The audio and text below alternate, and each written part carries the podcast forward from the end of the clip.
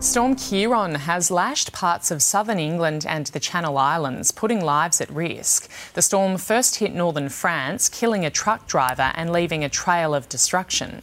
It's battered England's southern coast, destroying properties and shutting hundreds of schools.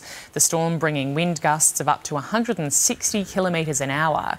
More than 80 flood warnings have also been issued.